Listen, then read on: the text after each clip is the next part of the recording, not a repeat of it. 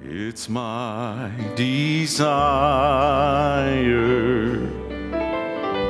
to be like Jesus. It's my desire to like Him. Though often I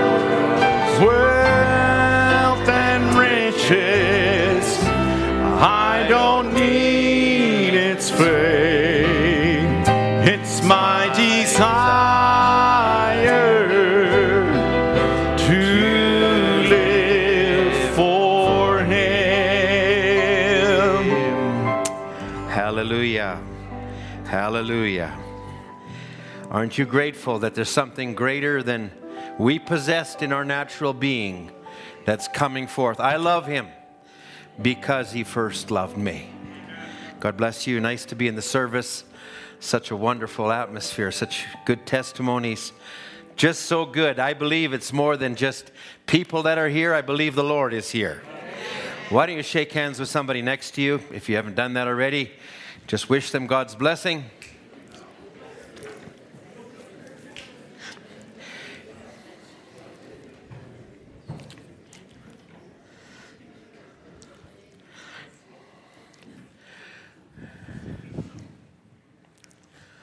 And if you did do that already, I trust you shook hands with somebody different this time. Um,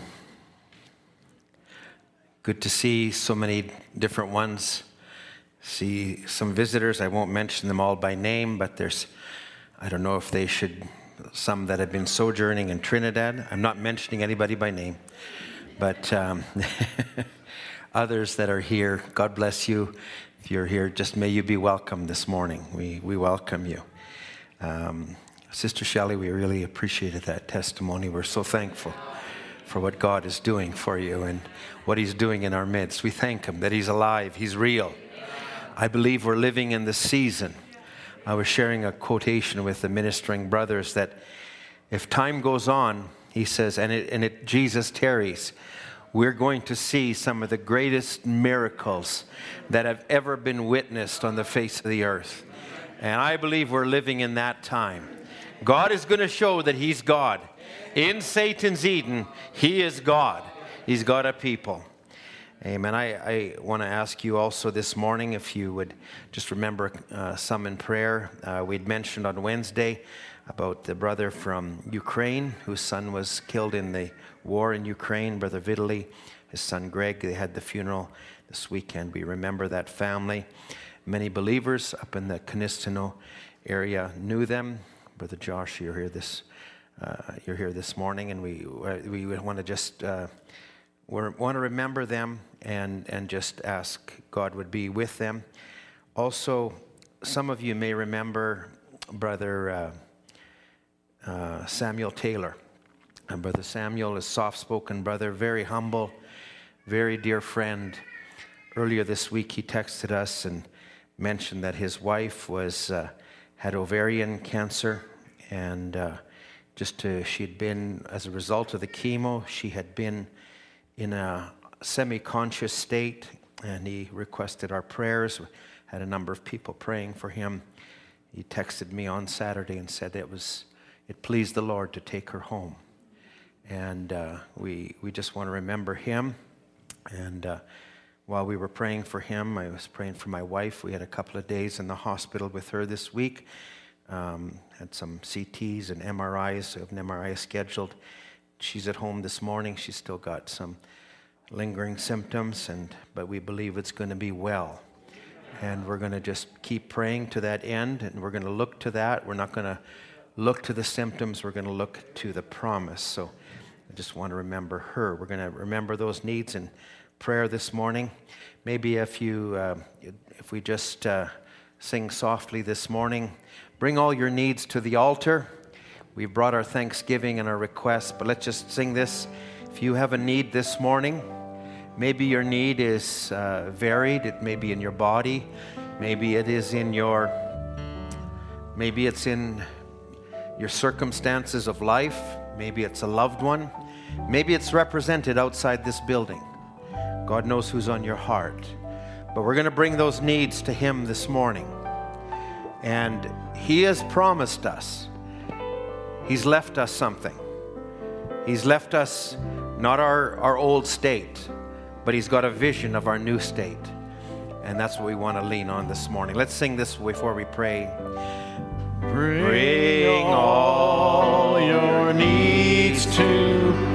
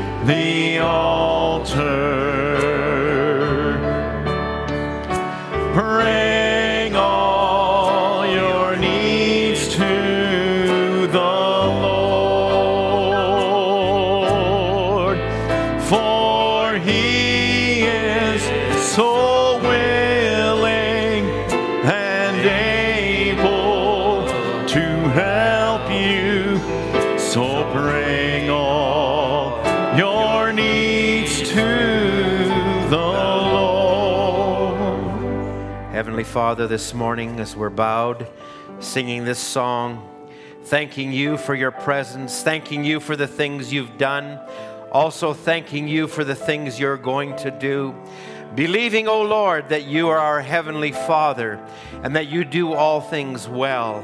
Lord, and that you have our best intentions, better than we can ask for ourselves, Lord. You want better for us. And this morning we're asking, oh God, that you'd open channels in our hearts, that you'd open the door where faith can operate. Lord, where we can loose the Holy Ghost to move on our behalf, Father. Lord, open our hearts this morning. Father, whatever may be a hindrance, we're asking you to remove it, Lord. Pray you'd forgive us, Lord, of our iniquities and our shortcomings. There's none righteous, no, not one. But Lord, we lean on you, the one that is righteous, the one that stood in our behalf. And Lord, under that blood this morning, we lift our voices. We remember the family. Our brother Gregory is passed on, our brother Vitaly, we remember them. Father, we commit them in your hands. Lord, we ask that you would minister, that you would use this for a greater purpose. Lord, that you would bring forth even life out of a death, Lord. We ask it. We know, Lord, that there will be a resurrection. And Lord, for our precious brother Samuel this morning, Samuel Taylor, having lost his wife Esther, Lord, he just was so faithful and Lord, just trusting in you. Lord, would you reward him? Would you comfort him? Lord, knowing that maybe it's just a few short breaths, maybe it's a short while till they'll meet again. Lord, may that hope resonate within him, within his children, within the family, within the church that is there in Ghana. We commit them to you. And this morning, Lord, I also lift my wife up before you.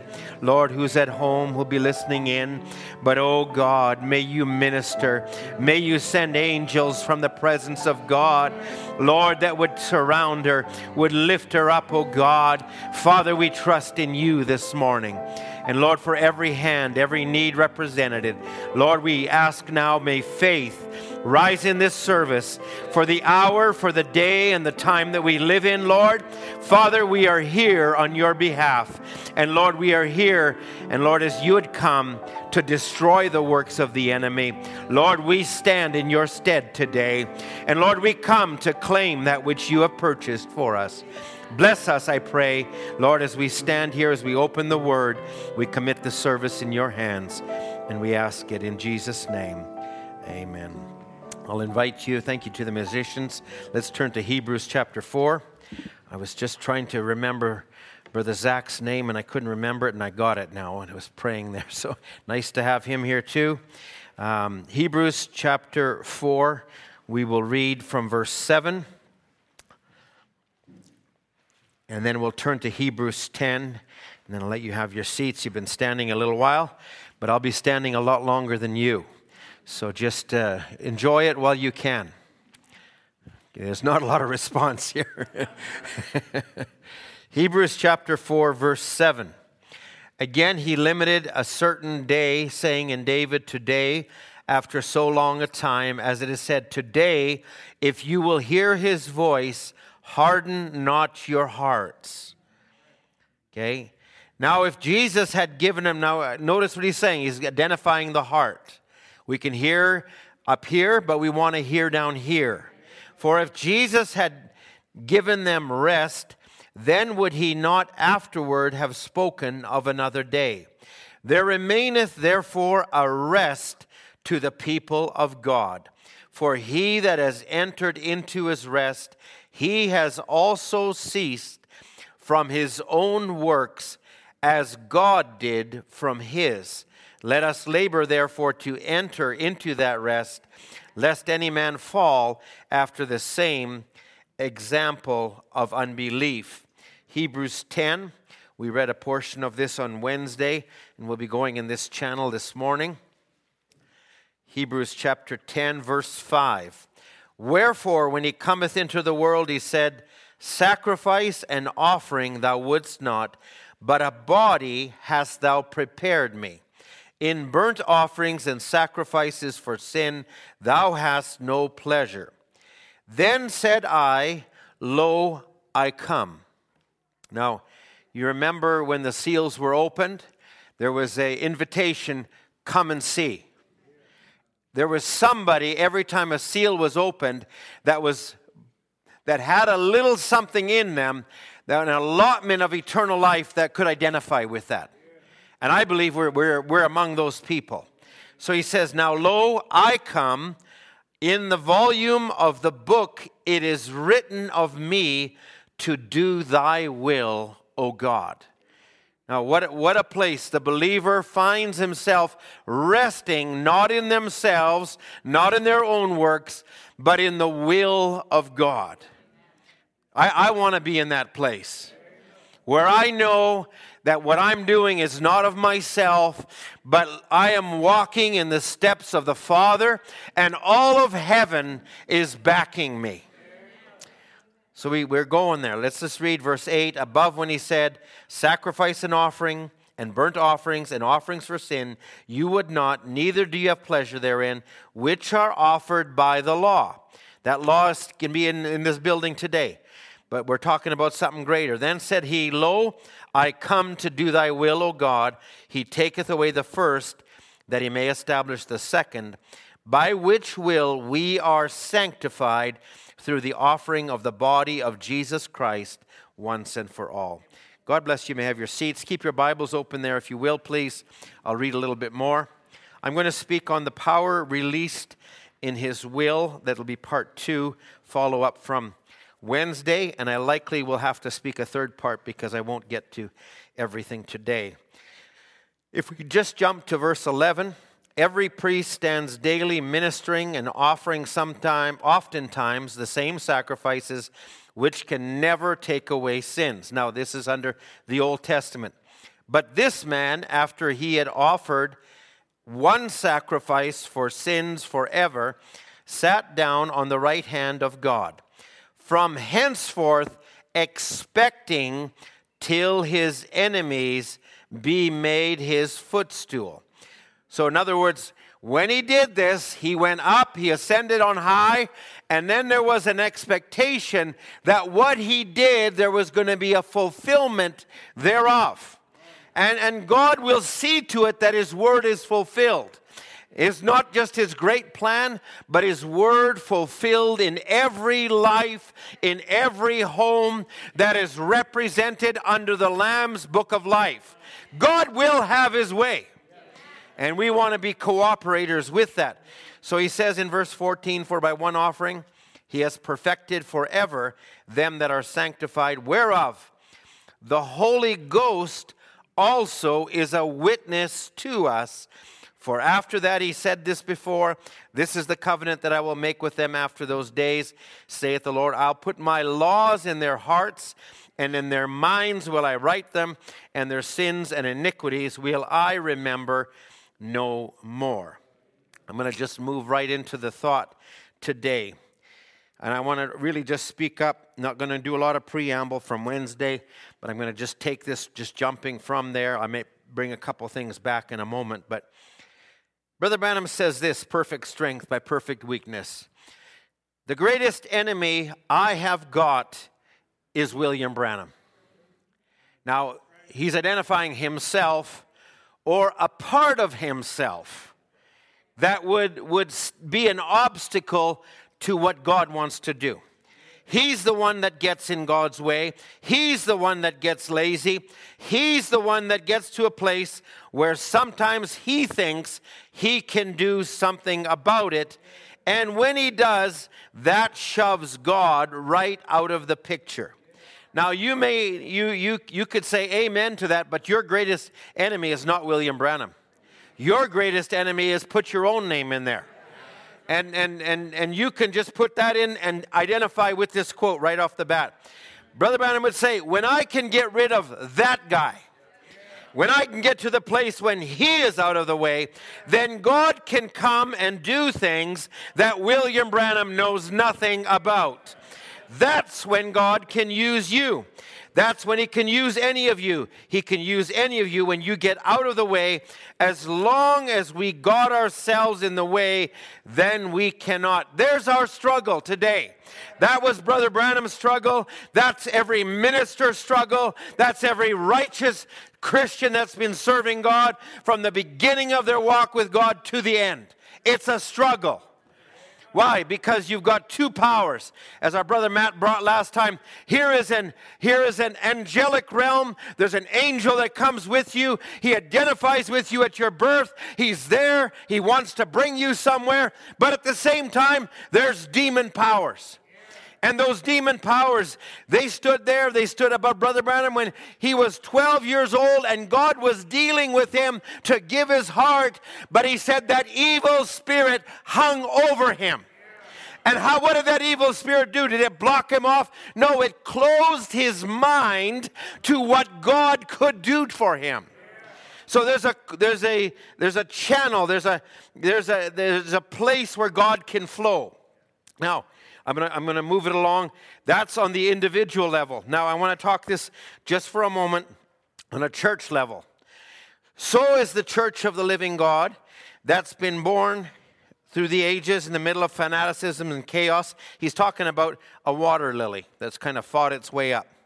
And he says, Now, God's revelation to his church sit still, little flock, positionally stay where you are. Keep holding on. Don't worry. God is waiting, He is trying, He is pressing to get to the mystery of God revealed to His church. That's what's holding back. Give me a little bit more volume if you would. That's what's holding back the coming of Christ now. Listen, now think about this. That's what's holding back the coming of Christ now and the great millennium is the great supernatural power that lays dormant in the church. It's always been there, it always will be there. It just needs to be released, it needs to be loosed this morning. Now, I'm going to read one more here, and, and this, is, this is when Martha uh, was, was identifying in her day, this is Mary and Martha, in her day, it was Jesus. Here, their brother had died, and, and, and, and, and Martha said, If God is in his prophets, she read it for the surely he's in his son. And I go a step further. If God's in his prophets, he's in his son, then surely he's in his church. He's in our midst today. He lies in every one of us. Resurrecting power is already within us. But we need to loose it and let it come. Now, he, he will say this. Now, he says, as Christ is his representative in this day, his church, the body of believers, is his representative. He that hath an ear, let him hear what the Spirit says. Oh, the power of the Christian church that lays dormant tonight. Why? Because of unbelief. And sometimes it's, it's just that we haven't moved from intellectual faith to real faith yet. And then Brother Branham would say, talking about living below our privileges, he would say, and I'm going to just say, I could read a lot of this, but he says, Brethren, when we receive the baptism of the Holy, Go- baptism of the Holy Ghost, sometimes we say, That's it. Let me just stop on this for a moment. Sometimes we say, I've got it, now I'm, I'm good to go. We think of it as a one and done experience. It cannot be that, friends. It has to be something that is real and alive and everyday experience. You can say, Well, I prayed years ago for my children. I prayed years ago for this. If you leave it there, it's dormant. But you need to bring it with you, you need to carry it with you. Friends, just like Joseph when he said, Do not bury my bones in Egypt. But, uh, but you take them and you bring them to the promised land. Joseph trusted that that somebody would pick that faith up and bring those bones because the resurrection was in the promised land. And our resurrection is in christ. So we need to carry that forward. And we need to it needs to be alive and real. It can't be well back then i got it. It needs to be a breathing living fresh experience that is life. Otherwise, you take in what does it take to overcome? Brother Branham said it's the age of the personal life. And he said we can be so close, and he identifies with a log that he was crossing and he stepped on it and it crumbled beneath him. The reason that that log crumbled was because it had been laying in the water, not, not, not partaking of the water, but rotting. Now, I, I, I just say that don't be so close and not moving in with it. Whatever you can do this morning, just move with the service. This is not just Brother Ed, and I'm not just saying this so you can we can have more amens. I'm saying it for your benefit, for my benefit, for your brother, your sister around you. If you say amen, if you begin to bring him on the scene, that's when it'll be released to you. So let's have him come. Let's not leave them out there. Let's bring them down here. Let's bring them to our lives. Let's bring them to where we're at. So, Brother Branham would say, after you receive the baptism, that's the summit. No, that's wrong. We must move on and on. It's the unlimited resources of God that have never been tapped yet. He said, Blessings and powers we never knew anything about. Let's move on up, claim our rights. As God opens the gates and swings out the welcome mat, let's move into deeper depths. Never colonize ourselves, never organize ourselves where we say, we believe this and that's all. Listen, we gotta, we, we can believe it, but the, our understanding needs to be opened continually. I, I, I just say, Lord, make it more real. This is a Bible, the book that breathed. This is the message that's unfolding of his kingdom and his power. There'll be no end. In other words, it keeps opening, it keeps opening, it keeps unfolding. That's, that's from the message Hidden Life. Okay, we'll, we'll, we'll leave it there. I got, I got to move on. Jump with me to 1 Corinthians 2. 1 Corinthians 2. I'm just going to take this to our level for a moment. Brother Ed, you, you make it so spiritual, that's not where I'm at. Listen, I'm going to bring it right to where we're all at, myself included. Where Brother Branham was at. He said the greatest enemy he got is William Branham. This is the scripture he used in that message, which is perfect strength and perfect weakness. I'm not going to preach on that, but I just want to use this. Paul, just think about Paul for a moment. Learned everything, had everything in control, could quote the scrolls, more zealous, more everything, yet completely misguided because he needed the Holy Ghost. Friends, it was no longer under the old law. Something had changed with the death of Jesus. That Levitical law was no longer applicable. But there was another law that was being opened the law of the Spirit of life. And it's that law we need to be under today. Paul in verse 2 And I, brethren, when I came to you, came not with excellency of speech or of wisdom, declaring unto you the testimony of God. Now just think, a man so learned, but how's he coming? He left that all. And now he's leaving room for God. Every every part of our faith our walk there needs to be if you can if you can answer every question and you gotten it all buttoned up i'll say this you're wrong and if you can do it, you can say, I got this under control. Uh, uh, when you got it under control is when you've actually given it over to Him. And when you can go in prayer and you can let it all before Him, that's your rest. Not in your knowledge, not in your figuring it out or my figuring it out, but it's when it's in Him. There's our rest. Paul says, I came not with excellency of speech or wisdom declaring unto you the testimony of God. I determined not to know anything among you save Jesus Christ and Him crucified.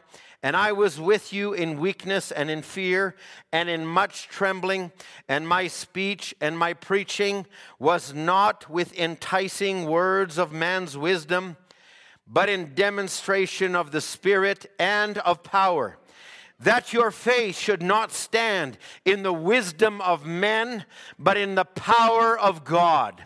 Oh God, keep my eyes on you. When you use a vessel to bless me, don't let me get caught up with that vessel.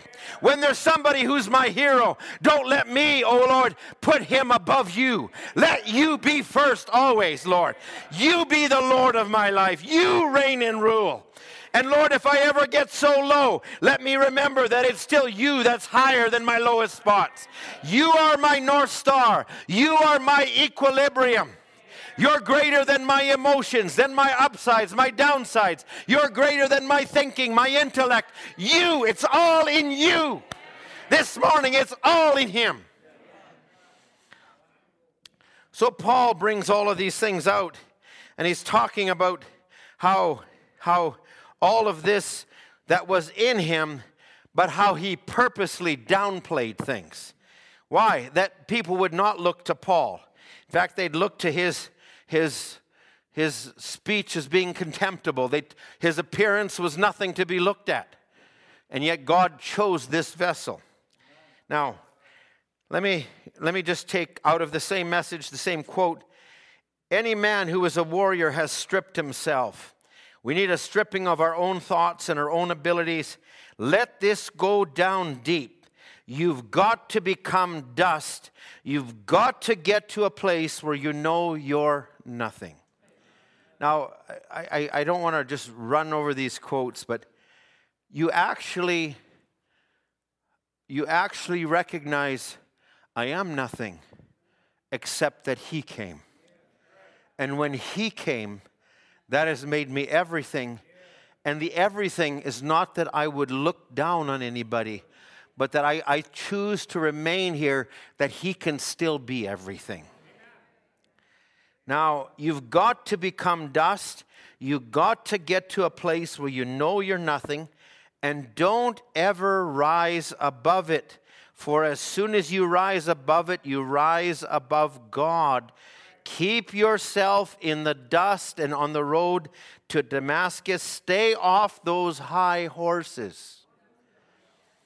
Now, there's, there's more that I could take out of all of that, but I, I, am using all of this. So, what I'm, what I'm tying into a little bit here is our will as it would appear. Now, you know, sometimes if you identify, and, and I, I would ask the question, who is the real you?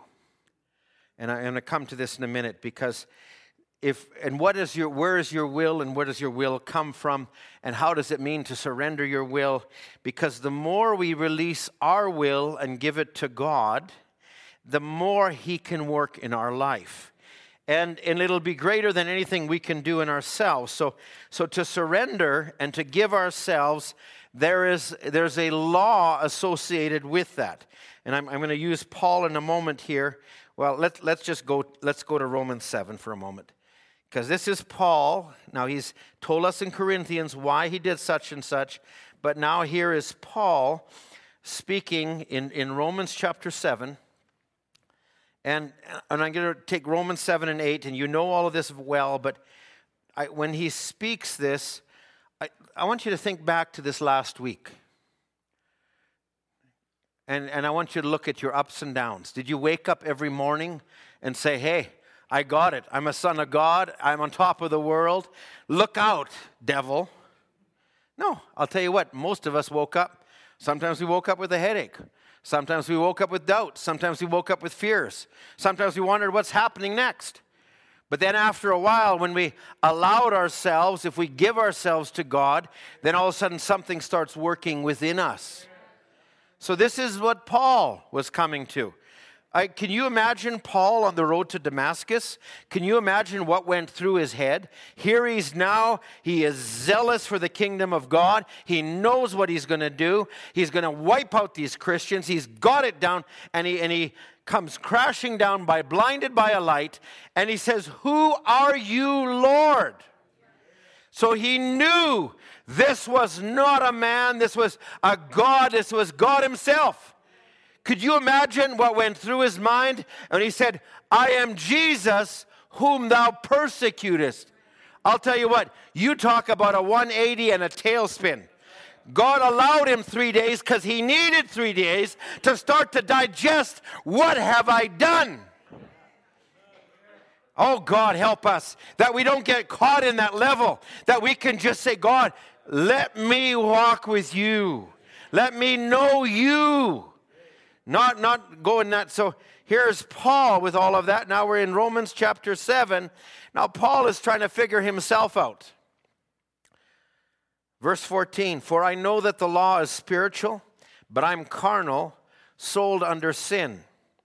For that which I do, I allow not. For what I do, that I do not. For what I hate, that I do. Okay, don't, don't get confused in all of this. But I, I'll just say it this way have you ever said, you know what? I need to go and pray.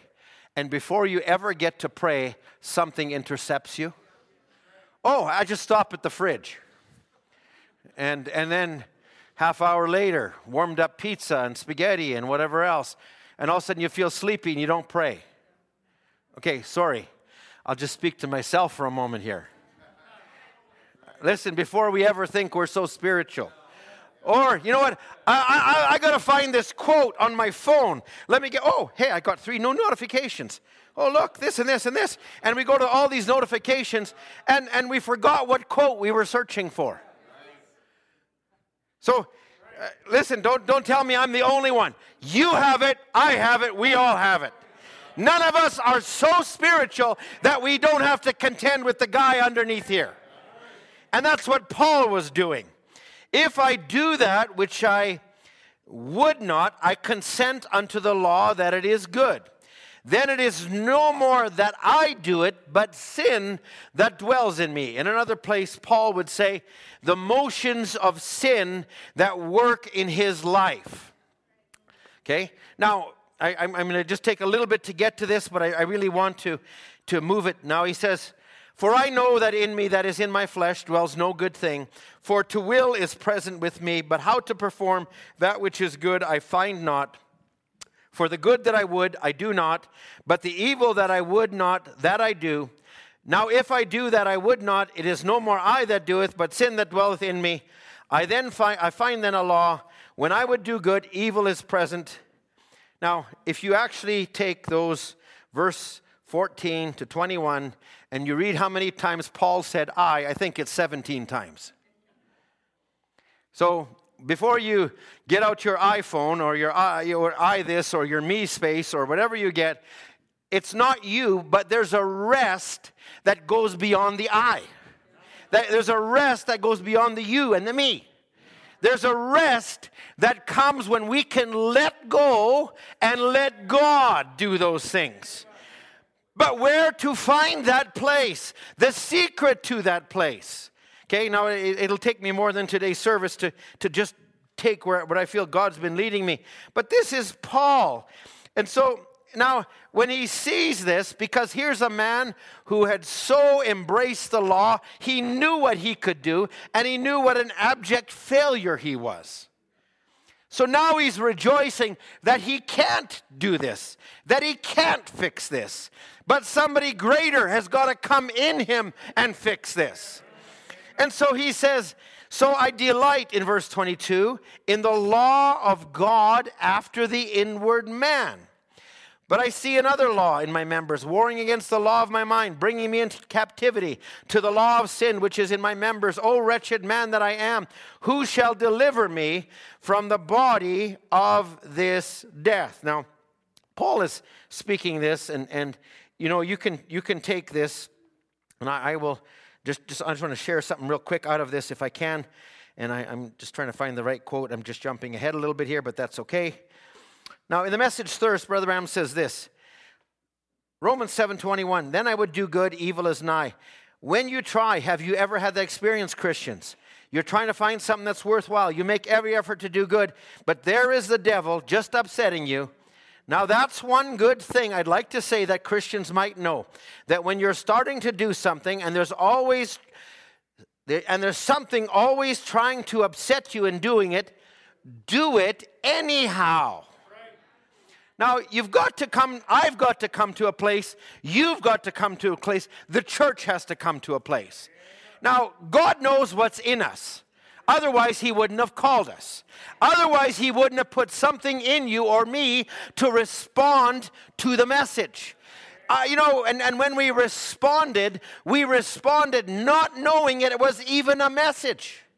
But we responded because there was a voice, a deep calling to the deep, and that deep started to respond. Now, never has there been an age that has known the messenger in the age they lived in. You could go all the way back to the days of Paul. Paul never, in the days of Paul, even the other disciples, they never recognized Paul as a messenger to that age. In other words, they didn't know it intellectually. They weren't able to have somebody point out, look at there was a pillar of fire that met Paul on the road. Therefore, he's the messenger of the age. And you know what? What? Know, in fact, John had not even wrote about the messengers yet on the Isle of Patmos. So here's Paul on this road. He's on this way. Uh, maybe he did. Maybe I don't have my timing right. But maybe the scrolls weren't published yet. But here's Paul, he didn't do it. And in every age it was that way. If you would, you would go down and, and you'd ask any age, who's the messenger to the age, they wouldn't even know what you're talking about. And you go right down to the days of Luther, and you'd even ask Luther, Hey, Luther, did you know that you're the start of the Reformation? Did you know that you're that little seed that's coming out of the ground? Did you know? Luther wouldn't have even known that. Brother Branham never knew it. He had to come to it. He had to recognize what God was doing in him. So do you and I have to come to the place where we recognize not by what somebody has told you, not that you're in the church, not that you know Brother Branham, not that you can identify what happened at Mount Sunset, but it's a vindication inside. And I say, oh God, make that real. It cannot be by knowledge. It has to be by a resonation within. And now here's the thing you have that thing resonating within you. I say, This is it. This is God moving. And you start to move forward, and you get dragged down by your past. You get dragged down by complexes. You get dragged down. You say, Well, I, I thought it was, but maybe I'm wrong. That's what the devil wants. Why do you need to pray, Brother Ed? Where else if you're going to combat the devil in your mind, where are you going to talk to God and that He can talk back to you? Where are you going to have it? Where are you going to find out, Lord? And you, and you can actually be real with Him, Lord. I, I, I, thought these things. I started to move in that. I'm, I apologize. They're not my thoughts, but I was moved this way. And then, because when you do this continually, somewhere you come to a place when you recognize and I, I will use this not to jump ahead, where even Brother Branham said, I am not the son of Charles and Ella Branham. My spirituality is not based on the coattails of Brother Harold, nor is it based on the coattails of my mother or my grandmother or my lineage or my past or my friends or my association. But my identification comes because I know what he did in me and I know what he's doing in me. Despite what the devil does sometimes, you God you God knows what's in you, but you can be pushed to and fro. But he's our absolute. He's our north star. He's our everything. And I'll, I'll tell you, when you get tossed like that, you need to have a, something you're tethered to something that you know it pulls you, you pull back, and it washes you. I'll tell you, the devil is throwing everything at us right now. Everything he can. But this Eve will not fall. Now, so Brother Branham would talk this and he'd say, Do it anyhow. He said, and, and you know, sometimes he said, even as Christians, I'll paraphrase this, but he says sometimes we get that feeling to do something and we're just led. We, we have that feeling. He said, if you're not careful, Satan will pervert that. It always has to come back to the Word. And so the part that, that is the Spirit has to coincide with the Word, not the Word intellectually, but down in here. Okay? There's a part, I'm just coming, I'm coming, I'm coming, getting there. Let me share this. Brother, Brother Matt had just shared this, and I wanted to, to use this. This is questions and answers in, in 1964. Somebody asked Brother Branham about Romans 7. This is his answer. This I cannot understand. yeah. He says, Then it is no more I do it. This I cannot understand. That was his answer. It's not finished. Just hang on, okay? But he was honest. Okay, do I need to put this up on the screen for all of you? okay. Now, he, he says it this way let me polish it up a little so you understand it. In me is two persons. Right, one wants to do, wants me to do. Wrong, the other one wants me to do. Okay, so remember, you are a three part being your flesh has not been redeemed. And your spirit, that's where the greatest battlefield is, is in the mind. Now, every time I do right, something hinders me. And, and Brother Branham, now this, this is amazing. Brother Matt shared this. He said, Could you imagine if you had an interview with the prophet today and he was here and you could sit and talk with him? What would be the question you would ask him? If you had, you had any question, just think about it. if there might be any questions, now maybe it's about a direction to go or something that's plagued you all your life. But as Brother Branham talks about this, he's answering this question Now, there was a number of these questions related to that this morning. In other words, a lot of people were asking, why is it as I serve God, there's this, there's this, there's this, there's this? Listen, these are honest questions. And he's going, now, you have an outward man controlled by six senses, an inward man by faith. And he says, one is contrary to the other. Now, he's saying, now, Paul was speaking, he was sold under the law to do sin.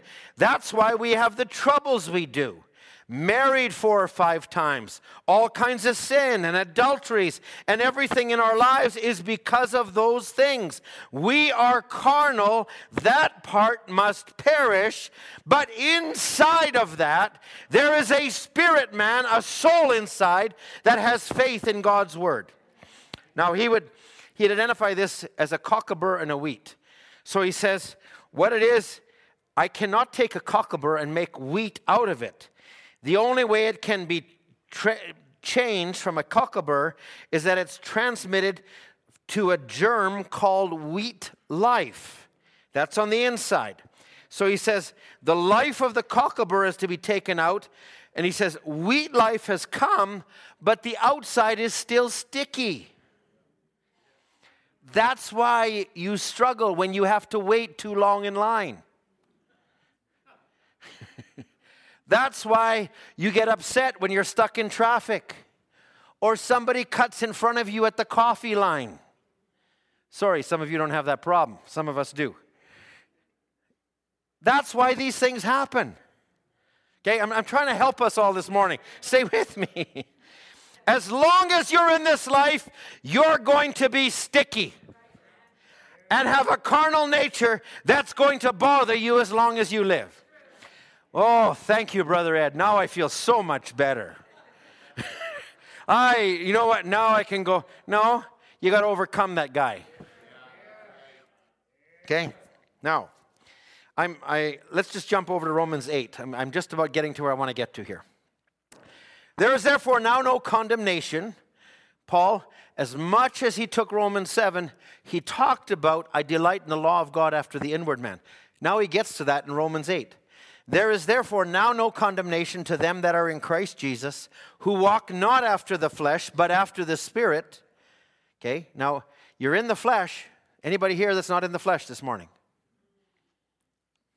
Okay, you're all in the flesh. Okay, by your non signification, I'll assume you're all in the flesh. If you're not, just raise your hand. And I'll know that the body, the body change is on. okay, for the law of the Spirit of life in Christ Jesus has made me free from the law of sin and death. For what the law could not do, in that it was weak through the flesh. Okay, now this, this is where we're getting to. The law could not do this. Paul could not do this. The Old Testament saints could not do this. But we needed a forerunner to come and do this for us.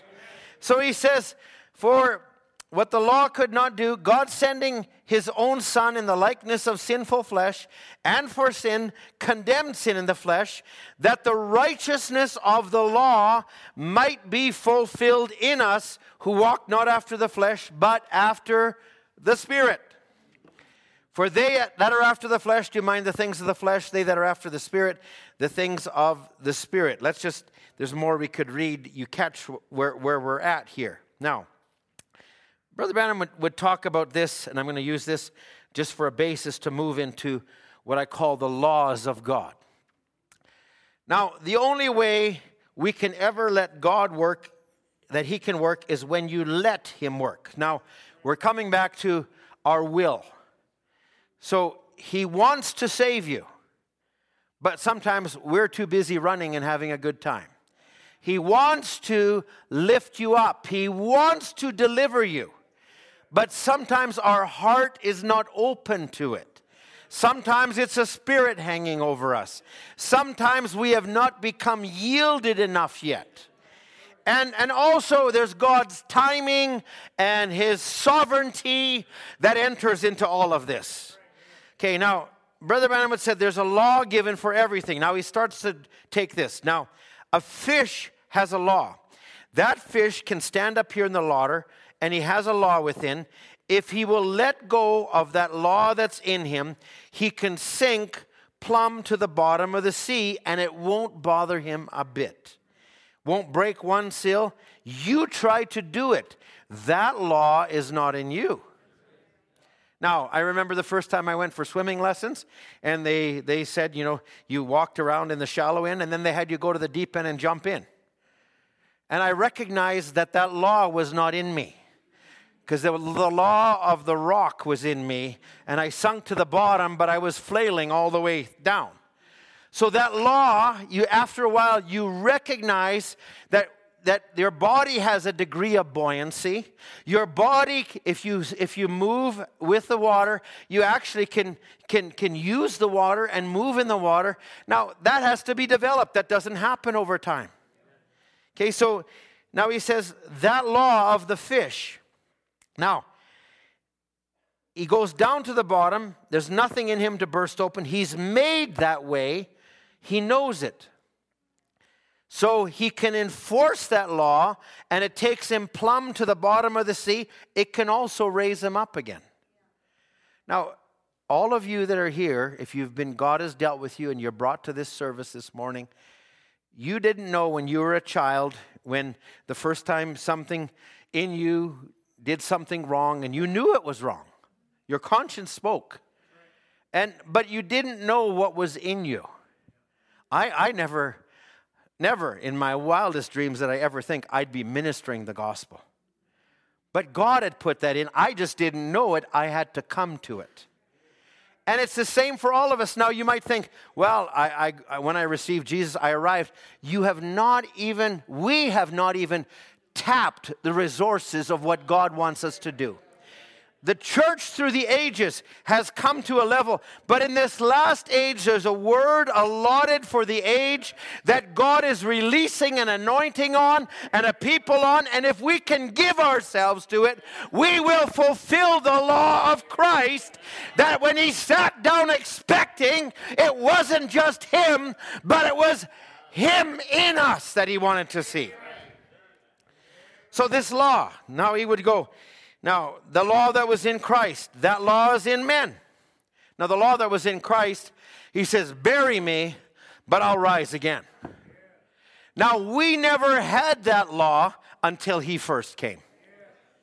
Now, I need to just move this forward because my time will slip away and I won't be able to get to where I get. Now, under the Old Testament, under that law, they couldn't even they continually had to come back, had to come back, had to come back, and had to have the high priest and had to have the shedding of blood again and again. Well, we're not under that, but within you, as a result of him shedding the blood one time, forever, you can come back to that fountain. You can remain under that blood, but but it has to it has to be uh, it has to come continually back to the promise that God has made that you're identifying with for your age. Now, let, let me, I, I really have so many things I'd like to say. Let me, let me just look at it this way.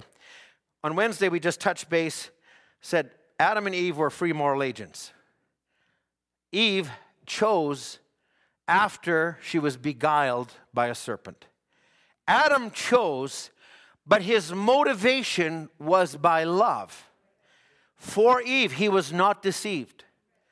Christ chose, not because he was even guilty but because he loved me and he loved you, he looked down through the ages and he saw that even in Laodicea that there would be you sitting here, there would be me, there would be our families, there would be those needs and he said, "I will pay the price for them now and it will be attributed, it will be allotted over 7 ages."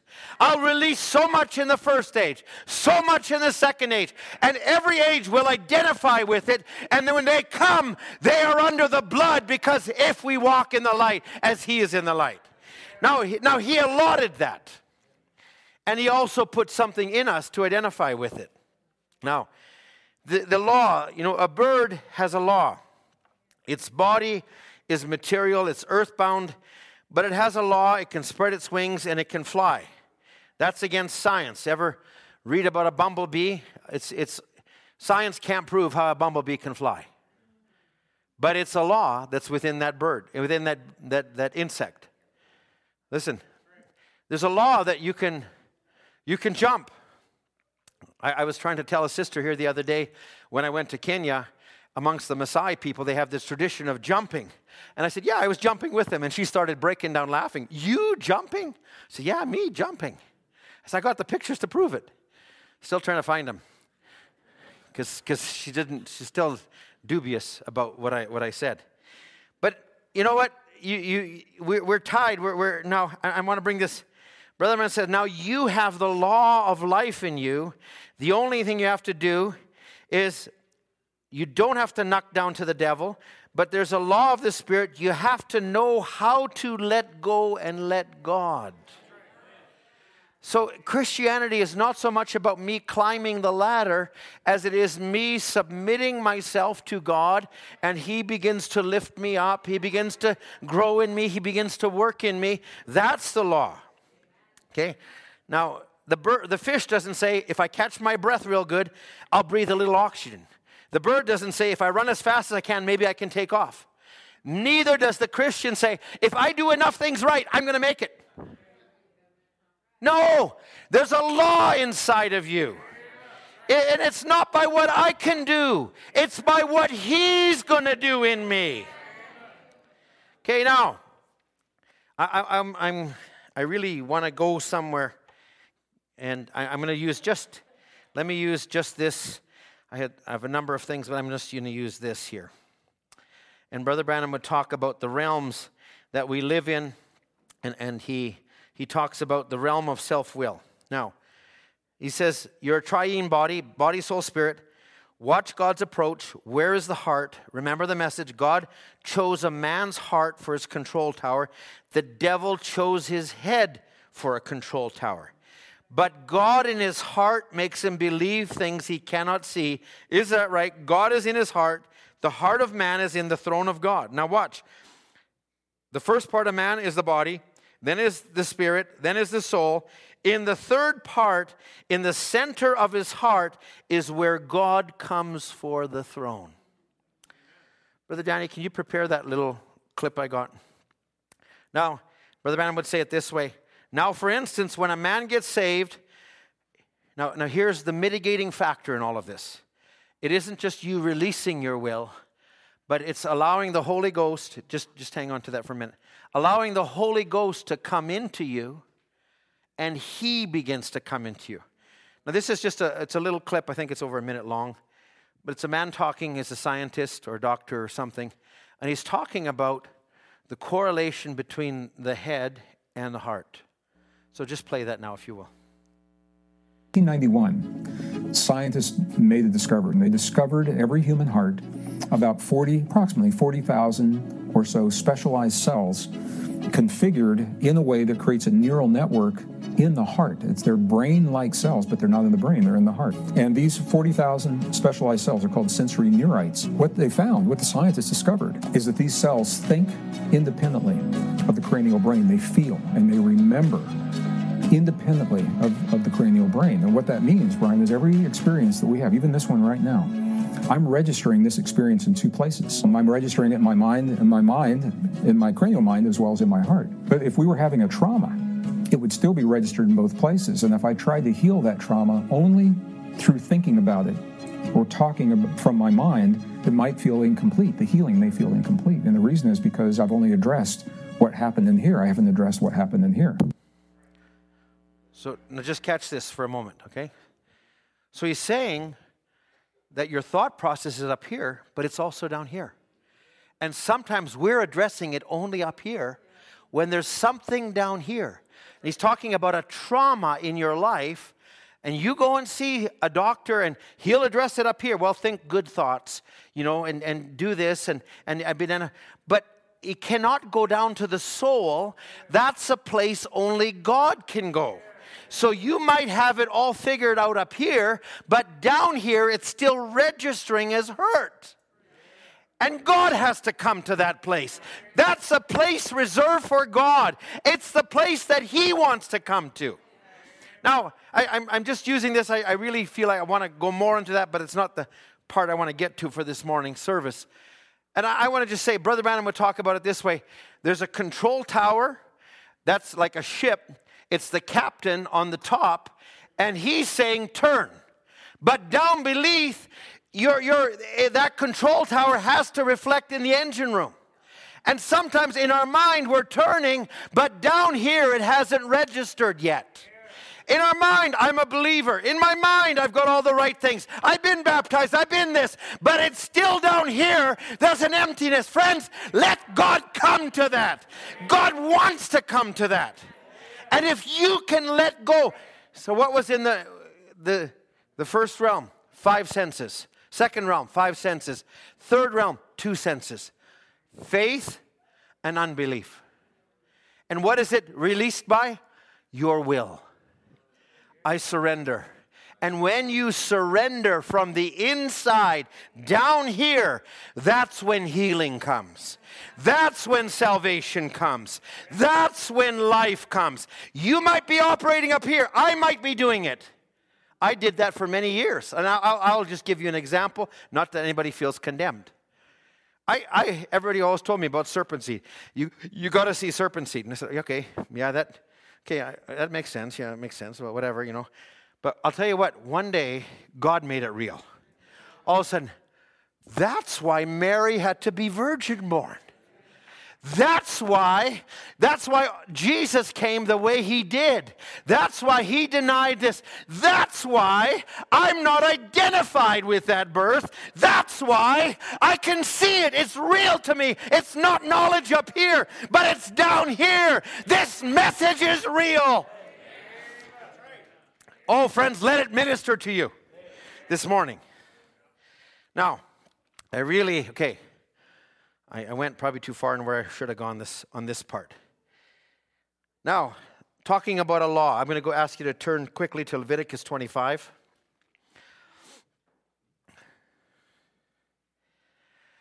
Now, when Adam fell,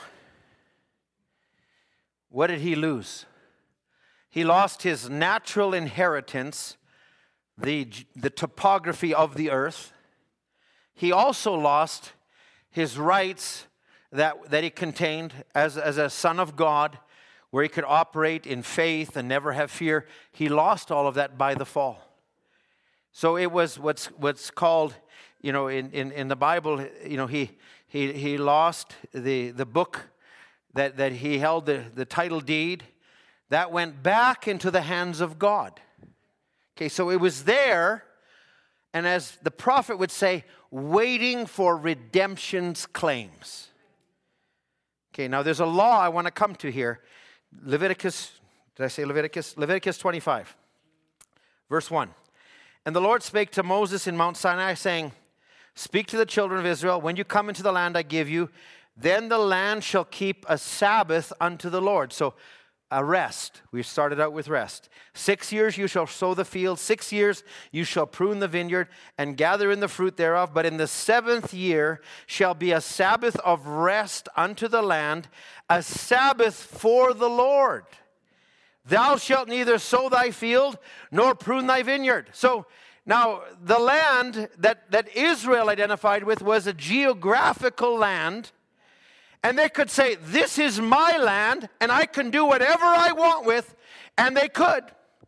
And they did. And even though the law said, uh, On the seventh year you shall rest that piece of land, they went ahead and harvested anyway.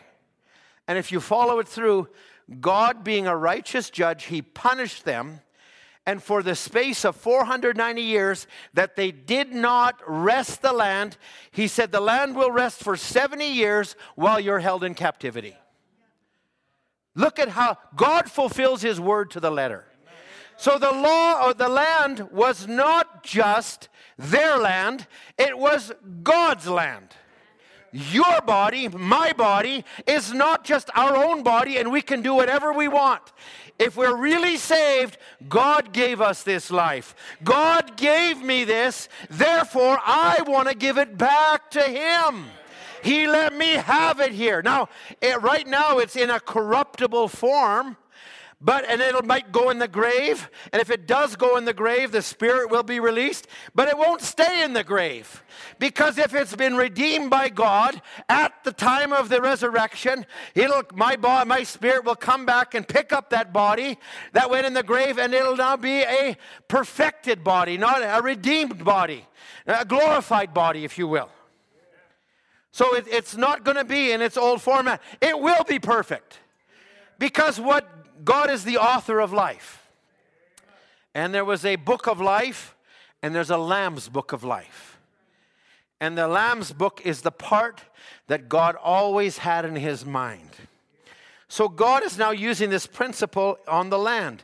That which grows of its own accord of thy harvest you shall not reap, neither gather the grapes of the vine undressed. It is a year of rest unto the land, and the Sabbath of the land shall be meat for you, for thy servant, for thy maid, for thy hired stranger, for thy stranger, and for your cattle. It'll go on and on and on.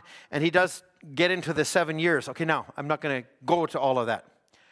So the land belonged to God and the law, and, and you had to follow it and give it its appropriate rest.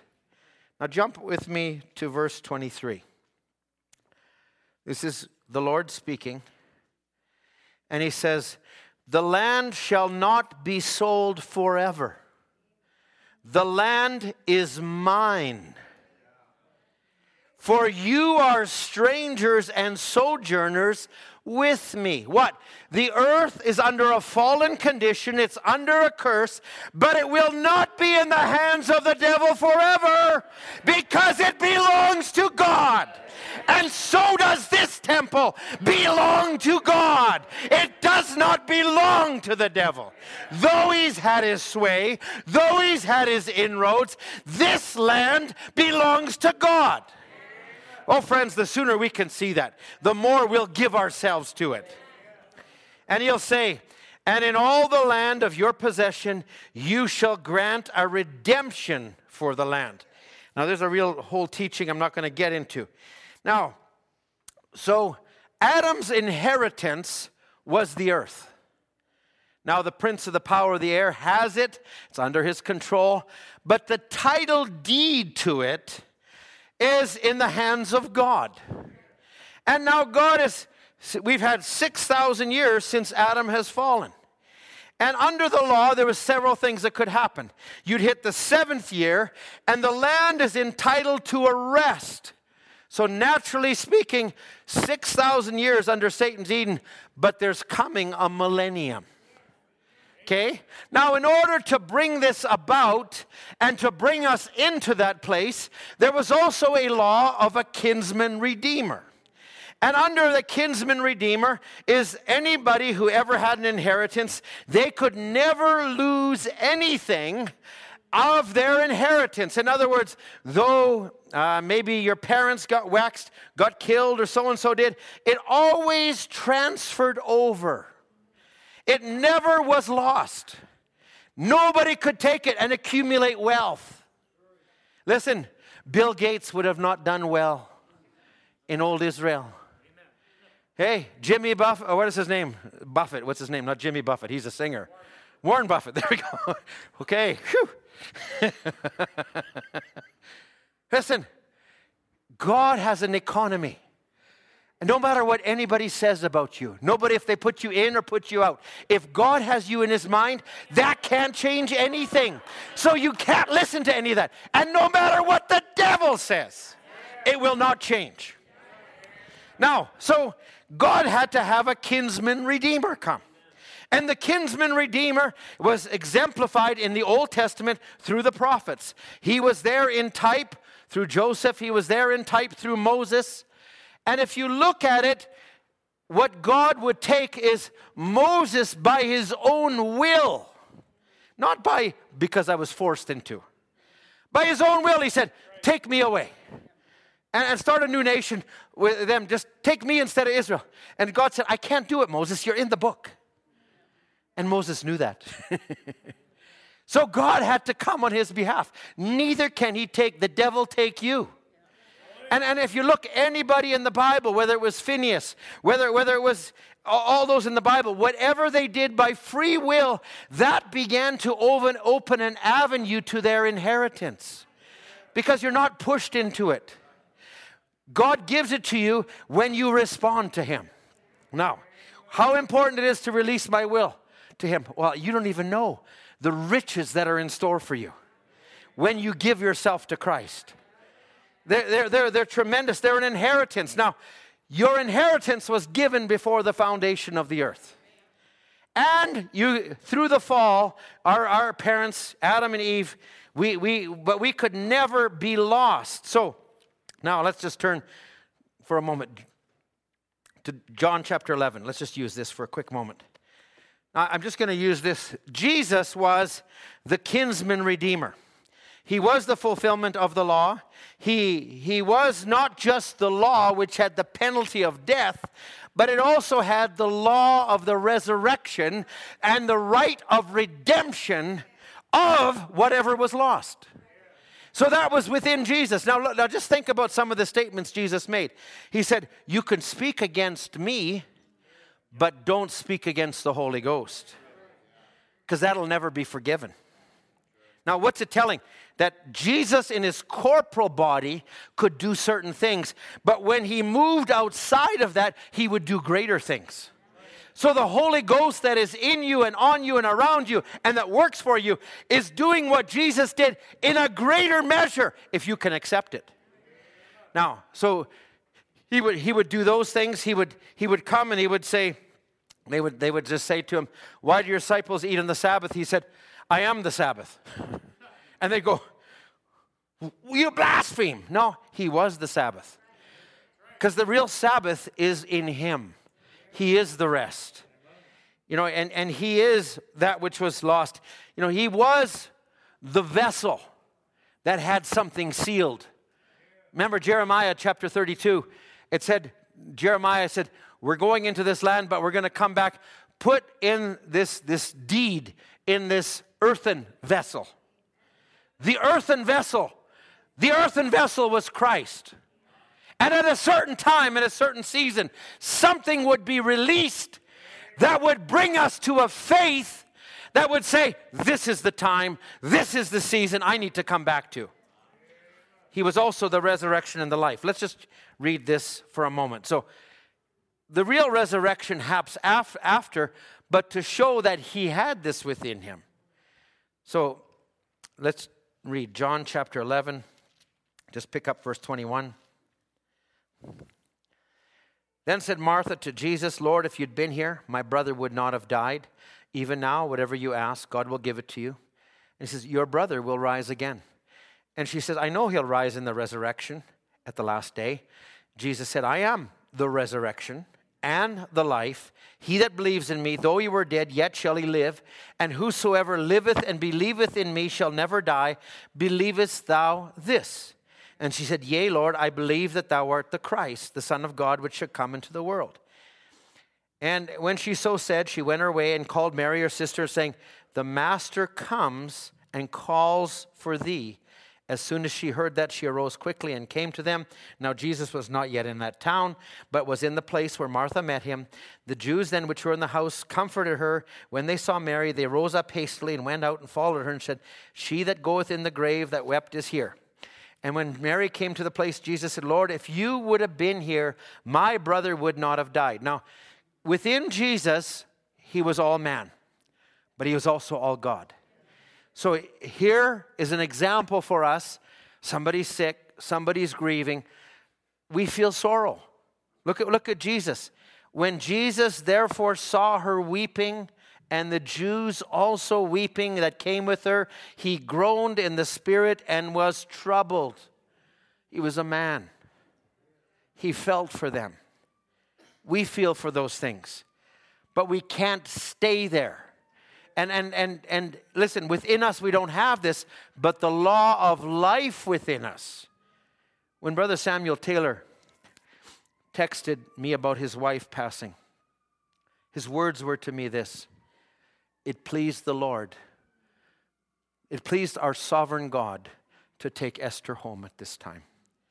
He didn't come and say, Oh, it's just so terrible, Brother Ed. I, I so appreciated the faith that came out from my brother. And I still want to uphold him because I'm sure he'll hit times when the humanity part will settle in. But there's also something greater that's there. Now, so he's saying this. He groaned in the spirit, he was troubled. And where have you laid him? And they said, Lord, come and see. And Jesus wept because he was a human being. He's like us. And they said, Behold how he loved him. And I said, Couldn't this man that opened the eyes of the blind cause that this man should not die? And he, all along, he's coming, he's groaning right to the cave. And he comes to it, he takes a, and a stone lay on. He says, Take away the stone. And Mary said, he, he, He's dead, he stinks, it's been four days. And I'm going quickly here. He says, Should I not, said I not to you, if you would believe, you'd see the glory of God? And they took away the stone and the place where the dead lay. And Jesus lifted his eyes and said, Father, I thank you. You've heard me. And I know you hear me always. But because the people would stand by, I say it, that they may believe that he sent me. Now, this didn't just come as a robot, like I saw a vision. Jesus had to give himself to this. We have to give ourselves to this. We have to lay down our will and say, Lord, not my will, but thine be done. Okay, now this, this, when we lay that down, look at the benefits. And when he said that, he cried with a loud voice, Lazarus, come forth. This is what Brother Matt spoke on to the youth. And he that was dead came forth, bound hand and foot with grave clothes. His face was bound with a napkin, resurrected, but still bound. But God said, Jesus said, Loose him, let him go. Now, I, I just use this because within Jesus, before he ever entered the season from just the Son of Man, but now he's going to go to Son of God. He's going to come back as Son of Man and then be uh, Son of David after that. But in that season, he had a measure of power. But after he would go, there would be greater power. Let's go quickly. John 14. I'm putting a lot in here and I'm moving quickly, but I Tonight we have our brother John ministering. I'm looking forward to that. John, so, as we're speaking about John, we're turning to the book of John. John 14, let's just pick it up in verse 10. Now, here he's telling them, I've got to go away. And they're grieved. Why are you going away? But if he didn't go away, he couldn't come in the greater measure that was needed. Verse 10 Believest thou not that I am in the Father, the Father in me? The words that I speak unto you, I speak not of myself, but the Father that dwells in me, he does the works. Believe me that I am in the Father, the Father in me, or believe me for the very work's sake. Verily, verily, I say unto you. Now, this, this is tremendous if we can just catch this. Do, do we actually believe this? This is, Brother Branham would use this scripture, John 14, verse 12, in conjunction with uh, Revelations 10 he would use it in conjunction with Luke 17:30. And he would use this scripture as well. He says, "What is the Father's business? Vindicate all these scriptures and this one also." So this is not what Jesus is going to do in his earthly ministry, but what he's going to do through his people. Verily, verily, I say, he that believeth on me, the works that I do shall he do also and greater works than these shall he do, because I go to my Father. Now, as long as he was here, it could not release the power that was going to be given to the body of Christ in that day or in any day. But when he ascended and the power came down, it would release something that would enact this scripture. Now, and whatsoever you shall ask in my name, that will I do, that the Father may be glorified in the Son. I, I really should take time on each one of these verses. I want to read up to verse 20, but uh, just digest them. If you will ask anything in my name, I will do it. And Sister Shelley comes up here and says, They've given a diagnosis, but I don't believe it. And I want you to pray. And God honored your faith. If you ask anything in my name, I will do it. So, what are we doing? We're giving ourselves to the will of the Father. We don't always know the time, we don't always know the season, but we're saying, Lord, it's not your will that I should be sick. It's not your will that I should suffer. It's not your will that I should be tormented by devils, but it's your will that I may be made well. Now, if you love me, keep my commandments. And I will pray the Father, and he will give you another comforter, that he may abide with you forever. Now, that word comforter is the word Greek word which means paraclete, which is like a defense attorney. So, in other words, I will give you an enforcer, somebody that will stand up. You know, you won't be able to go and scream at the devil. You won't be able to beat him. And he says, But you take my word, my spirit, and you stand here and say, Satan, I am standing here today with the blood of Jesus as my covering, with the Holy Ghost vindicated in me, and I'm standing against you. It's not my power, I'm just a policeman, but I got authority.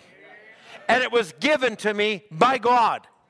Are you seeing where we are here, friends? So, so he's telling his disciples, This is what I'm going to give you a paraclete, a defense attorney.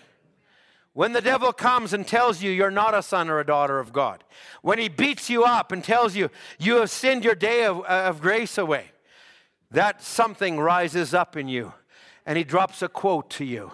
He sends a brother or a sister your way. He breaks the bondage of that spirit. That's our Heavenly Father.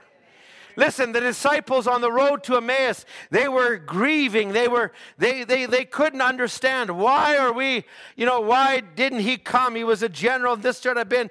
Listen, Jesus could have left him there. But he didn't. He came to them. His heart today is he wants us to believe. I want to believe more. All things are possible. Even the spirit of truth, which the world cannot receive because it sees him not, knows him not, but you know him, for he dwells in you and he'll be in you. I will not leave you comfortless. I will come to you yet a little while, and the world sees me no more, but you soon see me. Because I live, you shall live also at that day. You shall know that I am in my Father, and you in me, and I in you. He sat down expecting. Now, when Brother Matt was here, he he touched on the last words of great men. And I, I've often thought of this this way too. Like, you know, they, they have men that are there and say, you know, what their last words are, their last wishes are made known. And, and they'll say such and such. And those become, you know, with their whole life, that becomes the defining part. And I've often taken that with the message. And I've taken that God gave the messenger. He was always making himself known. You know, it was a first pull, a second, and it was a third. And, and, and I, I take even little things I see in the last six or seven messages. Brother Branham uses phrases he never used before. He talks about the seed gene. He talks about that something inside. And I say, okay, Lord, what were you saying to us as the prophet was leaving? What do we need? Like, I believe the whole message is for us. But now I take, okay, what is not just my will and the Father's will, but what is the will that is being transferred down to me through him? And now he's sharing this in, in his, with his disciples in, in, in John 14, but Hebrews, Hebrews 9. Just take this as we wind our thoughts up for today, and I want to just go to this now. Actually,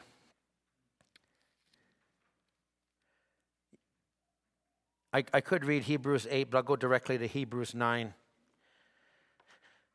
Paul is talking about the types. Now, this is Paul who was sharing all of these things, but let's go to verse 8. The Holy Ghost, this signifying that the way into the holiest of all was not yet made manifest while the first tabernacle was yet standing. So the high priest went into the holy place once a year. But Jesus came to enter in one time forever. Now, that couldn't happen while that was still standing, which was a figure for the time then present in which were offered both gifts and sacrifices that could not make that did the service perfect as pertaining to conscience. I need to just move forward here. Let's go to verse 11. But Christ, being made a high priest of good things to come, by a greater and more perfect tabernacle, not made with hands, that is to say, not of this building. I'm, I'm going to just jump ahead to verse 15. For this cause, he is the mediator of the New Testament. And he says that by means of death, for the redemption of the transgressions under the First Testament, they which are called might receive the promise of eternal inheritance. Verse 16. For where a testament is, there must also be, must also of necessity be the, te- the death of the testator. So, for a testament is of force after men are dead, otherwise, it has no strength at all while the testator lives. Now, so Jesus gives these words to his disciples After I come, the comforter will be. After, after I leave, after I do these things. So he's effectively writing his last will and testament. He's sharing it with them. Some of the most beautiful scriptures John 14, John 15, John 16, John 17. The language is so intimate. Friends, the, the thing the prophet brings us the bride knows what he wants done with the word. Now, so he He's given them these words. Now I've got to go. I've got to leave. And even Peter says, No, no, you can't leave. And then he has to tell him that was Satan trying to get at Peter. But here he leaves this testament. Now let's just take it naturally for a moment. Somebody has a will written, and as they have a will written, it's written and, and it's sealed. It's maybe there. They know what it is. And, and there's things that will be enacted once they leave. They need some of those things while they're living, but once they're dead, there's a transfer of what their will was that goes over to the benefactors. It gets bequeathed to them, but it's of no power until there's a death. So until there's a death, not just in Christ, but in us, we don't really have access to power. But when Christ died, it released something. Friends, there's a power that has been released. But he had to die. Now, you might just say, okay, so, you know, you might, maybe, I, I, I got to be careful how I, I say this. It's amazing how much infighting there can be, or infighting, or outfighting, or fighting around the time of death. Oh, I knew him, I knew them, I, I, whatever. And they can do it, and all of a sudden there becomes all kinds of questions come up. And, and but you know what? And, and, and, and somebody would say, I got a right, I got this, I want this. Uh, you know what? They had a nice car. And I knew my uncle, let's call it an uncle. I knew my uncle would have wanted me to have that car. I'm going to show up because I'm sure he gave it to me. Well, the only way you find out is when you open up the will. And when you open up the will, then you find out because in a last will and testament, if it's been sealed, it now becomes a force. It becomes a law that is enacted, just like it was in Leviticus. The law, the land cannot be sold forever. That which that person held, the things that he accumulated or she accumulated, now they get passed on. What gets passed on is not just goods, but it's their will concerning those goods. I know this nice car might be something that junior teenager loved, but it won't be good for him. It'll be better for the grandma in the family. and, and so all of these things now, it becomes binding. And friends, when you come up to the reading of the will, once the will is read, you don't have to fight for it. That can be a lot of fighting. If, if you're just looking at the will as an accumulation of goods, you've gone at it the wrong way. Because a will is actually something that, that makes, that is out of respect for the person who gives it, and it becomes a power. Now, just like Ro- Booth, both Booth and Rose. Okay, Ruth and Boaz. There, we got it. Okay? You all heard Brother Matt say that too when he, when he talked about the ark or whatever he talked about with Noah. So listen, just like it was then, there rose up a nearer kinsman. So just as we're about to take it, what does the enemy do? He fights us. He says, You're not really that. No, I've got the deed to show it. And it's an abstract title deed. And, and furthermore, the, the, the person who leaves the will does not just leave the will in the hands of a lawyer, but the person executes a what we call a trustee or a, a, an executor. And God was the same way. He said, Now I know the devil's going to come and challenge us, and I, have left an inheritance. I've purchased their inheritance, but I'm going to send an executor, and that is the Holy Ghost. And the Holy Ghost will be an enforcer, the law of life in you that will bring the promise of His will. Now, God desired to bless us, He desired to give us good things. But there's an enemy that doesn't want you to have it. He'll try and cloud your mind. No, you haven't been good enough. You got all these things against you. If if if the the testator would have known what you did. No, this is an abstract title deed. It's free of everything. And he's given it to me. Jesus Christ. Friends, if you could catch this this morning. The church in the Old Testament, even at Jesus' time, didn't have this power. And I will I, I don't have this other part I'll have to bring another time. And really, for seven church ages, they had a limited part of this power. But in the end time, God would make known, He would break open the seals. Now you will see not just the promises to a general group, but you see your part in the inheritance. I was not born in Laodicea just to accept uh, the, uh, the Ox Age promise or Luther's promise. I was born in this age to take the full promise of God. There's a whole part of this I really want to get into yet, and I, I have a bit of a slideshow. I couldn't get to it this morning. But I'm going to say it this way The executor, God is watching at every hand. He sends a, a kinsman redeemer, a, a testator. And he goes in the grave. He comes with the power of life. He resurrects. And he sends the Holy Ghost down to fulfill his will. He knows exactly how to do it. It's, and he knows that there's going to be an enemy. He knows there's going to be challenges, but he will execute his will. And he, and he now entrusts us.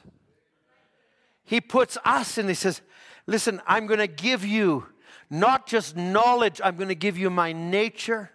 I'm going to let you have an understanding of what was lost, of what I've purchased for you, and you're going to embrace it and you're going to receive it and you're going to love it, and it will be what I have always had for you. Oh, my friends, listen, let's have the musicians come. I've gone over time here this morning. There's a part of this that I really want to bring yet, but I'll, I'll save it. Brother Branham would say, the church, the church has a supernatural power resident in it. But it's blocked up because they don't realize it. Now, it, it has to come at the right time, it has to come at the right season. Okay? Sometimes you, in a last will, you know, it, it has designations. It says, okay, I'm, I'm, if I pass on, I'm giving this to someone, but don't give it to them all at once. Because as a 13 year old or a 15 year old. They will not have the responsibility. The church in the age of Luther did not have the character yet. And he says, But I'm going to, at the end time, I'm going to let all the promises that I gave to the first age, the second age, the third age, the fourth age, it will all be poured on the last age. They will have the character. They will know what I want done with the word. I will give them everything. What was the last song we sang? Psalms 34. He'll give you everything. He'll release everything to you. He'll not withhold anything back. This is the age that we live in. Friends, I, I, sometimes we preach that we got to move a little higher. This is to say there is more for us. More for us than coming to church and just showing up. There is more promises that we can enact for our loved ones. How many will say amen to that? There's more promises. I don't need to go on with besetting sins. I don't need to go on wondering and doubting if I'm really there. It's there for you. He wants you to have it. Let's stand together.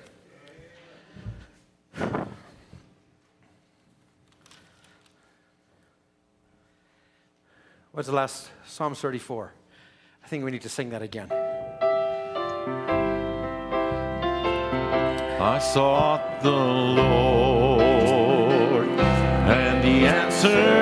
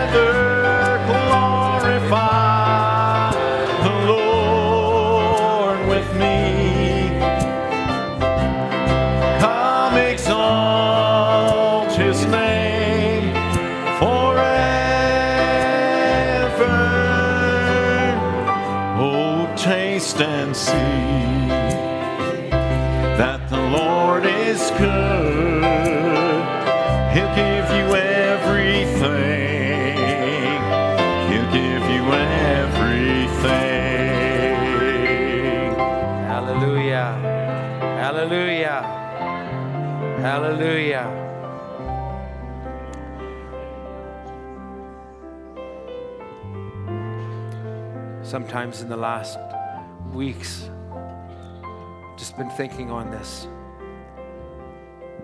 The little that we give here, when you give it willingly, not nobody's forcing, but you give it because something in your heart is moved by love. Do you know that'll never be taken away from you? Did you know that the Lord will restore tenfold and hundredfold and thousandfold? Can you think this morning, you know, of, of all the things you could have in this world? But if you if you have him, you've got the greatest treasure. I am his and he is mine. My beloved is mine. His affection is on us. If we could release a little bit of our will and say, Lord, if you could just come in and take a little more of me and you could walk through me and talk through me. I, I, I feel like so many times I've hindered the Lord, but He wants to give it to you. And in fact, He begins to work through you. If, if you came, if you came home today after service and you had a roast in the oven or whatever you had, and you came home and there's somebody sitting at the table eating it, would you just say, hey, I've at it, it's, it's good?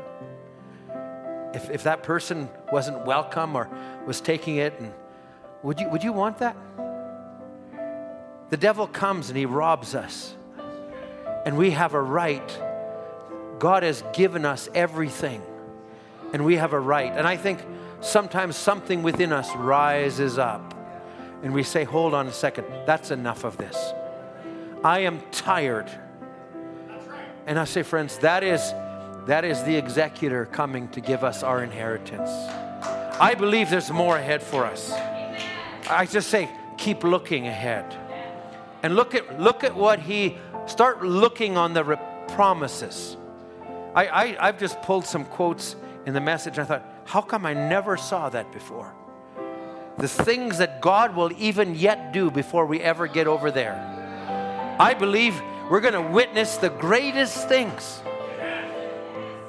Never let go. Keep believing. No matter where you're at, no matter what the devil has trapped us in, I believe he is. He's going to take care of everything for us. I'm casting all my cares as we close. So I'm casting all my cares on you.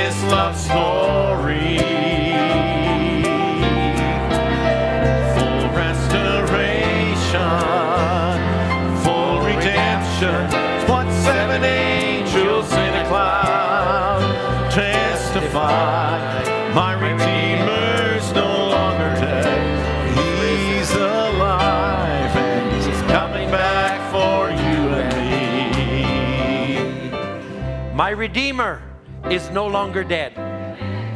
He's risen. But because He died, He's bought me something. He's given us life better than anything we could have ever had. Oh, if we can just walk in that. Brother Bienvenu, can I ask you to come and close and here, if you will? Let's sing this one more time. So I'm casting all my cares on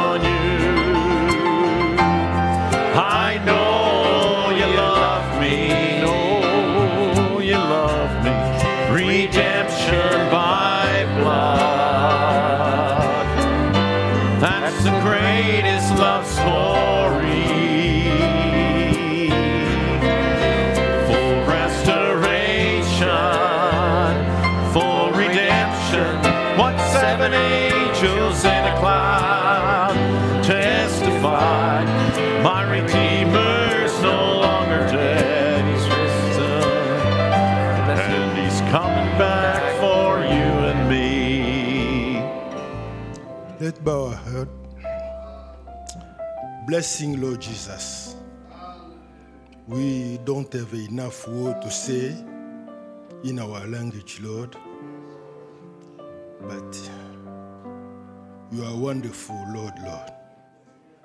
We thank you for the fivefold ministry you place to build us up for that great raptures coming, Lord. Ask you, dear Lord, to bless your servant, Brother Head, for the labor he did for this morning, Lord, to bless your bride in our midst, Lord. As I was talking about uh, those uh, uh, ages, how we can see, Lord, in this last age, you ask us to go to the angel, Lord. You ask us to take the book, Lord. You ask us to eat that book, Lord. Not only to look at the angel, but to eat that book to become the book, Lord. Oh Lord, help us to identify to, to, to that book, Lord.